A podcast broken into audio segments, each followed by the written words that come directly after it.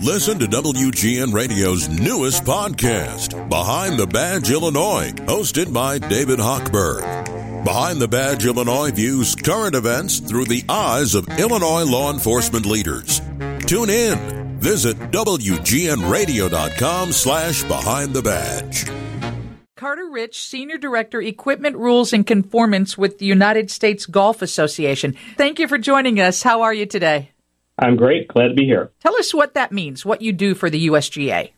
Uh, I've been with the USGA for about uh, 22 years now, a long time. Never thought I would be here this long, but my job is really working on the rule side of things with equipment, uh, working with the R&A to make the rules, uh, to make sure that we're interpreting them and applying them consistently across the board and around the world, and uh, making new ones when we need to, and working on the language for that working with manufacturers to to make sure that as they're making equipment, if they want to, they can check with us to make sure that it does conform. Um, and and at the major level, um, when you're playing at professional and elite amateur level golf, usually your driver, if you're a manufacturer, has to be on that list in order to be played. Your golf ball has to be on a list in order to be played. So we administer all of that as well. A few other Carter, things, how, good are you? What's what's your handicap? Uh, my my handicap has been has been growing. It is now something like seven point zero, somewhere in that range. Well, that makes you a lot better than most people listening or people on this show. Thank you for joining us. So, of course, this is all about the proposed USGA rule change. It's um, sparked a little controversy. Tell everybody what the rule change is that has been proposed. Uh, pretty simple. We are proposing a model local rule, and that means that it's an option of any competition committee to put it into effect or not. And that model local rule means that we'll test golf balls. We currently test at 120 miles an hour uh, club head speed when we test uh, for conformance. And we're going to move that to, proposing to move that to 127 miles per hour. Uh, we currently hit a 10 degree launch angle. We move that to 12 if we were to adopt this proposal, and then uh, reduce the spin a little bit as well to uh, to test golf balls for conformance. Kevin Powell is with us. Not only is our sports guy, our sports anchor here on the show, but he is also an avid golfer. Carter, it's uh, it's great to talk to you. Let's talk about just the root of, of why this is happening. Uh, we've seen, you know, iconic places like Augusta have to lengthen holes out, and from my understanding, this for the most part is going to affect the the elite golfers, our professional golfers. For us weekend hacks, it uh, it probably isn't going to change much, or will it? Uh, it should not. Um, so what will happen is that if, if the model local rule is made and, and adopted, then uh, manufacturers would uh, need to make golf balls for only those level of golfers. The golf balls that are being made today, they can keep making. So what you buy today, you can you could arguably buy uh, two or three years from now if the rule went into effect. And what have what have you heard from most of the players? Uh, their reaction to this, the, the professional players.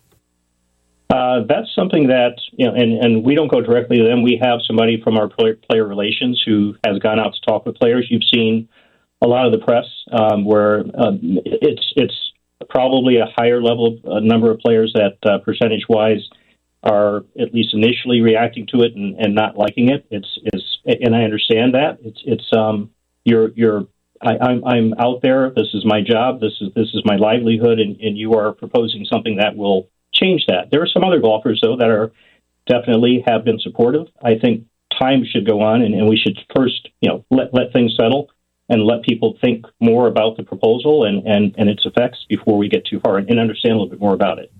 Carter Rich is the Senior Director, Equipment Rules and Compliance for the United States Golf Association. We're talking about these proposed changes that would not take place till 2026, right, Carter? Yeah, if adopted, um, it would be at current proposal 2026. And and just a quick text message. This is it, this would be a simplistic question that I would ask because I'm not an avid golfer. But if the PGA is going to roll back the golf ball, this person says maybe they should roll back the clubs too. Remember when a wood was a wood? Yeah, and, and we've we and, and we have a, a very, very bright group of, of engineers and mathematicians on both sides of the pond, so to speak, both the R&A and USGA staffs. We also employ uh, various consultants along the way as well. And one of the things that we, we did look at, obviously, if you look at the proposal from a year ago, um, and that was really an area of research. We, we have a process that we follow, which we call the Vancouver Protocols. We had a, a conference with the group of manufacturers back in 2011, I believe it was, and, and we discussed the rulemaking process and, and how we could both see better ways to improve it. And, and so what we did back then was to lay out steps as to how we how we would proceed in the future with rules proposals. And the first step would be, hey, we're looking at this area of research, and we're going to tell you about it just in case we move to the next phase, which is where we are now in the proposal phase. And and so um, you know that that's something that we we've done. And the first, I'm going back, but the first uh, the the first area of interest we talked about was both club and bowl changes. But after feedback from that cycle, we got to this point where, after listening to manufacturers, to players, and to other interested parties um, in the industry, we said, well, this this is a better proposal. This kind of responds to some of the concerns that were raised in that first round.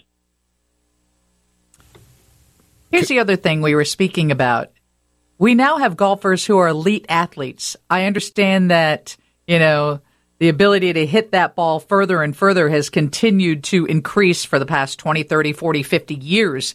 It really does have to do with the the physicality of the game when you're talking about elite athletes as opposed to maybe guys who had a drink and a cigarette in their hand back in the, you know, in the 50s, 60s, 70s. Mm-hmm. So is the game overall going to continue to change as these people continue to up their athleticism? It, it's possible, yes. We, we think, and one of the reasons we are doing this is because we believe we are not at the end of the improvements in physical performance that players can attain. And, and if we don't do anything today, then 10, 20, 30, 40 years from now, then when, when they play, when the best golfers are playing on the courses that exist today, the, the game would change and, and the courses would need to react to that. And we're trying to stop that cycle from occurring. Interesting, Kevin. Is it is it a ball you want to use? Do you, do you no, need? I need all the help I can get. So as long as nothing changes for me on a Saturday afternoon in the summer, Carter, I'm I'm not too opposed to it.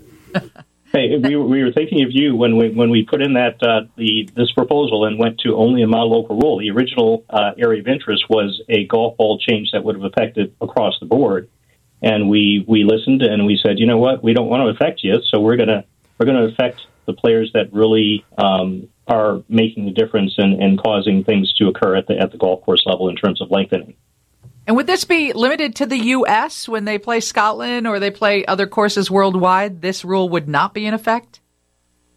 Well, no. So this rule again is a, a model local rule, and so there's a set of rules that that if you choose to play by the rules of golf, which are jointly uh, written by the USGA and the R&A, then um, you know this rule is not to not in effect. But if you're a competition committee that chooses to adopt this rule, it could be adopted anywhere in the world. All right. Thank you for joining us, Carter